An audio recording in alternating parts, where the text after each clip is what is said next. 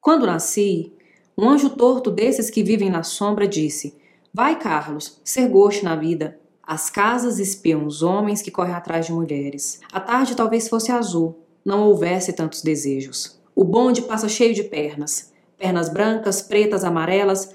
Para que tanta perna, meu Deus? pergunta meu coração. Porém, meus olhos não perguntam nada. O homem atrás do bigode é sério, simples e forte, quase não conversa. Tem poucos, raros amigos o homem atrás dos óculos e do bigode. Meu Deus, por que me abandonaste? Se sabias que eu não era Deus, se sabias que eu era fraco. Mundo, mundo, vasto mundo. Se eu me chamasse Raimundo, seria uma rima, não seria uma solução.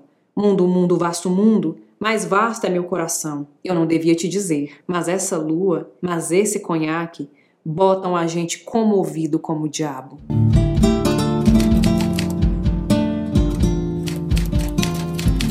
Gente, hoje eu retorno aqui com uma das minhas séries preferidas, que é a para falar de um dos poemas mais importantes desse cara genial, que é um poema que tem sete faces, tem sete possibilidades de título, Poema de Sete Faces. É o poema que abre o livro Alguma Poesia, o livro de estreia do Drummond, publicado no ano de 1930. E esse poema é muito interessante porque ele apresenta essa, essa coesão acidentada, essas várias facetas, essas sete estrofes, essas sete facetas, que trazem elementos, que trazem índices de fragmentação, de conflito, que serão recorrentes não só nesse livro, mas na obra do Drummond em geral. Para começar, não só o poema de Sete Faces, mas o livro Alguma Poesia é uma das obras mais importantes do modernismo brasileiro, justamente por trazer tópicos que são fundamentais para a proposta de ruptura desse movimento, dessa estética literária brasileira. E o que é interessante aqui em Poema de Sete Faces é que nós temos um poema com sete estrofes, é, cada uma dessas estrofes representa uma faceta, um lado, uma expressão humana desse eu lírico que vai se manifestar nos outros poemas desse livro e em outras obras desse poeta.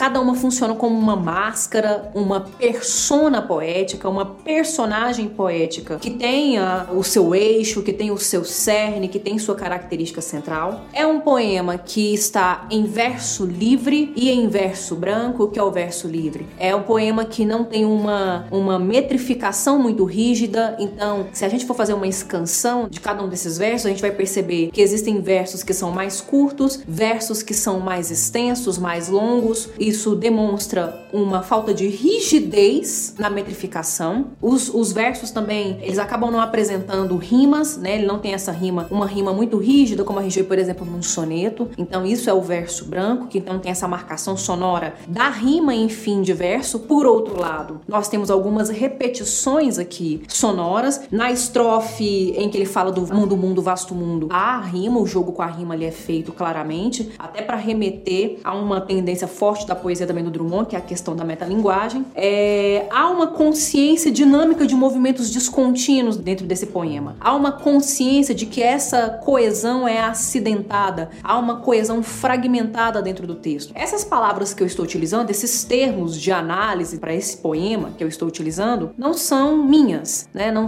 eu não estou sendo pioneira nessa análise. Esse poema já foi analisado várias vezes a exaustão. Mas quem me ampara é o Alcides Vilaça, nesse livro Passos de Drummond, em que ele faz a análise de outros poemas de outros livros importantes desse poeta. O Alcides Vilaça é um crítico literário, é professor de literatura e também é poeta. Então, algumas coisas que eu for falando aqui, elas estão dialogando com o que li nesse texto crítico que ele faz especificamente sobre alguma poesia e um determinada, uma determinada seção desse texto. Ele vai falar mais especificamente do poema de Sete Faces, que é esse poema curioso, é esse poema que já se anuncia quebrado, já se anuncia fragmentado. Cada uma dessas estrofes corresponde a uma persona, a uma máscara poética da poesia drummondiana. E aí os temas que nós temos aqui, eles são atravessados por melancolia, por ironia, por amargura, por um certo tom cômico, pela reflexão sobre o próprio fazer poético. E esses temas, que são os temas mais comuns da poesia do Drummond e que é interessante porque são temas muito comuns na literatura em geral. São temas que viraram lugar comum, que viraram topos literários, topoá literários. É, são temas também que, é, dependendo de como a gente aborda, a gente vê no cotidiano, no dia a dia, poderiam ser considerados comuns e medíocres, mas pela abordagem do poeta a gente percebe que ele consegue é, transcender a condição do comum e do medíocre e colocar coisas comuns, cotidianas e banais num lugar de sublime poético. A questão do amor, né? A questão do amor aparece aqui, a questão do desejo,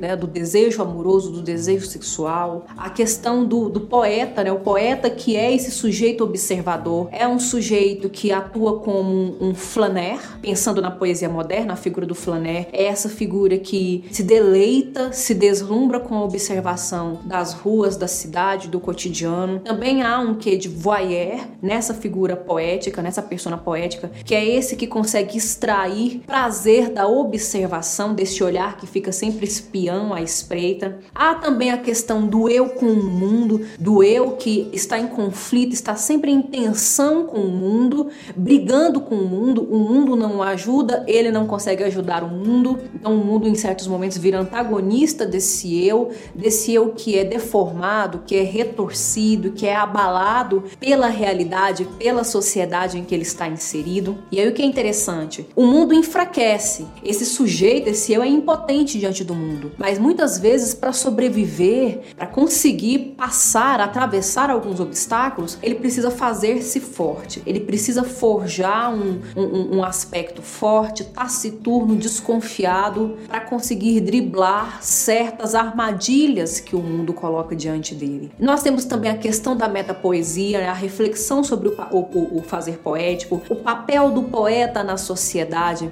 de que maneira a poesia busca se autenticar na sociedade, mas a sociedade às vezes a rejeita e ela precisa achar caminhos sinuosos para conseguir tocar nesses pontos, conseguir alcançar esses pontos que a sociedade coloca como desafiadores, não só para o poeta, para o eu, para o sujeito, mas para a própria poesia. E outro tema importante é a cidade e as suas várias possibilidades de configuração. É importante destacar que no livro, nesse livro, alguma poesia em que está Poema de Sete Faces e no próprio poema, o Drummond traz uma abordagem da cidade de maneiras distintas. Não é só a cidade urbana em progresso, em crescimento, é, é, alcançando tecnologias, desenvolvendo tecnologias, afastando pessoas e usufruindo de velocidades e de facilidades de comunicação. Não é só o grande centro urbano, com tantas pernas passando para lá e para cá, que será contemplada pela poesia do Drummond. Mas também a cidade pequena, a cidadezinha qualquer, a cidade do interior, com um sentimento provinciano, em que todo mundo se conhece, em que todo mundo sabe da vida de todo mundo, como se essa, essa cidade, na verdade, fosse um, um grande bairro, uma grande vila em que todo mundo se conhece. Então, essas duas facetas da cidade se apresentam dentro desse poema e dentro desse livro e das outras obras do Drummond, que esse poema antecipa muito bem. É como se fosse realmente um carro-chefe para compreender a poética fragmentada do Drummond, a poética da inquietude do Drummond. E para deixar tudo isso mais claro, eu vou falar um pouquinho de cada estrofe. A primeira estrofe, que tem esse tom narrativo em que o poeta recorre ao seu nascimento e vai falar que um desses anjos tortos não é um anjo de luz, né? não é um anjo iluminado, não é um anjo pleno, é um anjo torto, desses que vive na sombra. Vai diz para esse para esse Carlos, para esse poeta, você vai ser gosto na vida. Então nós temos um sujeito que é condenado à maldição, um poeta maldito, é outra tendência da, da, poesia moderna. E nós temos um anjo maldito, um anjo da sombra, que vai dizer: você vai ser gauche na vida, Carlos, você vai ser um poeta maldito. A palavra gauche é uma palavra francesa que significa desajustado, maldito, é, é, é, torto, que não se encaixa, não se ajusta muito bem. E de fato ele não vai se encaixar, não vai se ajustar muito bem ao mundo, à realidade, à sociedade. E portanto ele vai carregar esse, esse, esse signo da maldição, de ser essa figura figura que não consegue se encaixar muito bem na sociedade. Mas assim, há, um quê, né? Apesar de toda essa solenidade que, que se vislumbra nesse anjo que desce para comunicar o destino, você vai ser ghost na vida, né? No, no cotidiano, no dia a dia. Então, o elemento prosaico é um elemento que sempre volta, que sempre aparece, que sempre se anuncia na poesia do Drummond. Já a segunda estrofe, que vai falar desse olhar espião, remete então a outra faceta típica da poesia moderna, que é a faceta do voyeur, outra palavra francesa, embora essa palavra não apareça na estrofe. As casas espiam os homens que correm atrás de mulheres. A tarde talvez fosse azul, não houvesse tantos desejos. E é interessante porque dentro dessa estrofe parece já não haver também uma coesão. A mudança de assunto é brusca. Mas uma coisa está ligada à outra, né? No, na, na, nos dois primeiros, dois primeiros, dois primeiros versos, ele vai falar desses homens que correm atrás dessas mulheres e que as casas ficam à espreita, observando, contemplando e às vezes até se comprazendo desse espionar a vida alheia. Isso acaba colocando, impondo uma condição de não idealização para essa realidade, né? A tarde talvez fosse azul, fosse, fosse leve, né? Tudo poderia ser ideal se não fosse essa realidade pesando sobre nós. Se não houvesse tantos desejos, tantos desejos insatisfeitos, tantas vontades reprimidas que nos leva a correr atrás uns dos outros ou correr uns dos outros o dia todo, a vida toda. Já na terceira estrofe, nós temos um acentuar dessa segunda estrofe. O bonde passa cheio de pernas, pernas brancas, pretas, amarelas. Veja bem, nós temos um olhar que ainda está contemplando aqui, que está observando todas essas pernas, embora as pernas aqui vão ter conotação diferente agora, porque elas estão indicando muito mais a agitação e o movimento da cidade, toda essa diversidade que a cidade apresenta. Para que tanta perna, meu Deus? pergunta meu coração. Porém, meus olhos não perguntam nada. Os olhos estão ainda só a espionar, a contemplar, e não tanto a se comprazer. Então, esse olhar aqui talvez esteja muito mais ligado a outra palavra francesa que é a palavra flaner. Mas o coração, que é o âmbito da inquietude,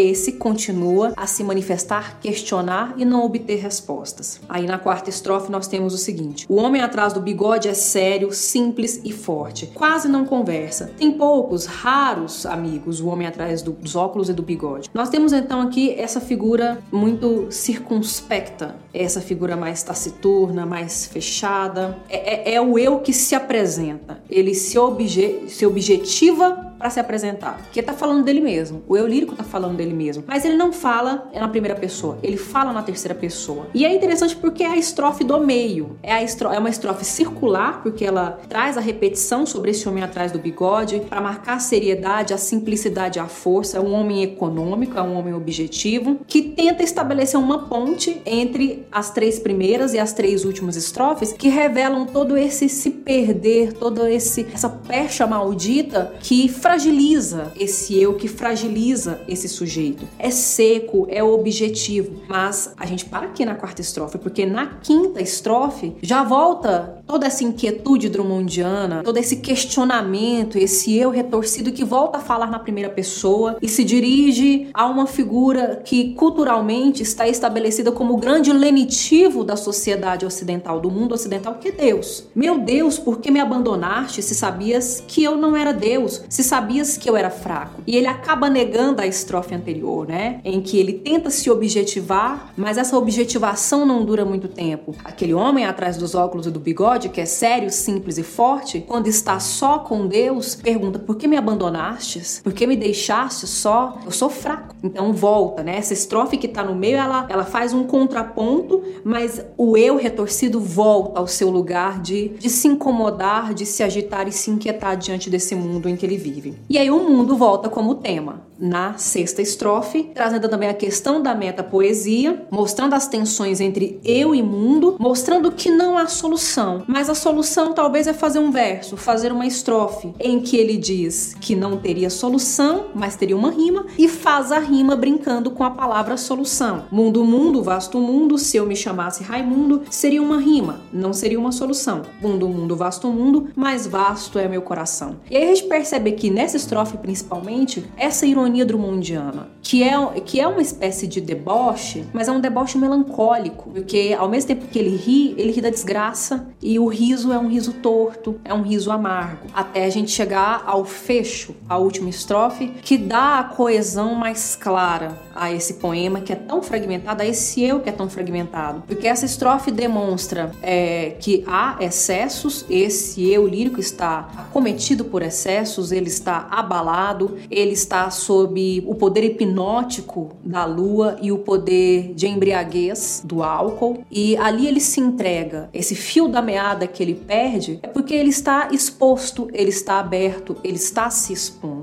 Eu não devia te dizer, não, eu não deveria confessar, não deveria confidenciar, não deveria entregar a você essa minha fraqueza. Mas essa lua, mas esse conhaque botam a gente comovido como o diabo, né? A lua e o conhaque são os responsáveis, os culpados pelo excesso. E é muito interessante também porque o modo como esse poema termina, a gente tem lá a primeira estrofe em que ele começa a narrativa dele, meio que, que ditando o destino dele para nós leitores. E aqui no final, ele atribui responsabilidades desses excessos e desses derramamentos dele. É, apesar de parecer que todo esse derramamento não tem controle, não tem cuidado, a gente percebe que no final das contas, esse eu lírico está no controle da situação, ele está no comando ainda, porque ele sabe como começar e como terminar o poema dele. Ele começa o poema dele é, recordando um episódio passado para dizer dessa narrativa individual desse eu e termina justificando todo o embaraço e desembaraço dentro desse, desse, desse conjunto de facetas e de expressões diversas, de expressões plurais de um mesmo eu. Então nós temos um, um assim como o título alguma poesia poderia remeter a uma aleatoriedade por conta desse pronome alguma, mas a gente sabe que de aleatório não tem nada na organização desse livro, que é muito bem pensado. O mesmo acontece com o poema, que parece a princípio nos sugerir uma aleatoriedade, mas a gente percebe no final das contas que esse eu lírico sabe o que está fazendo, apesar de em determinados momentos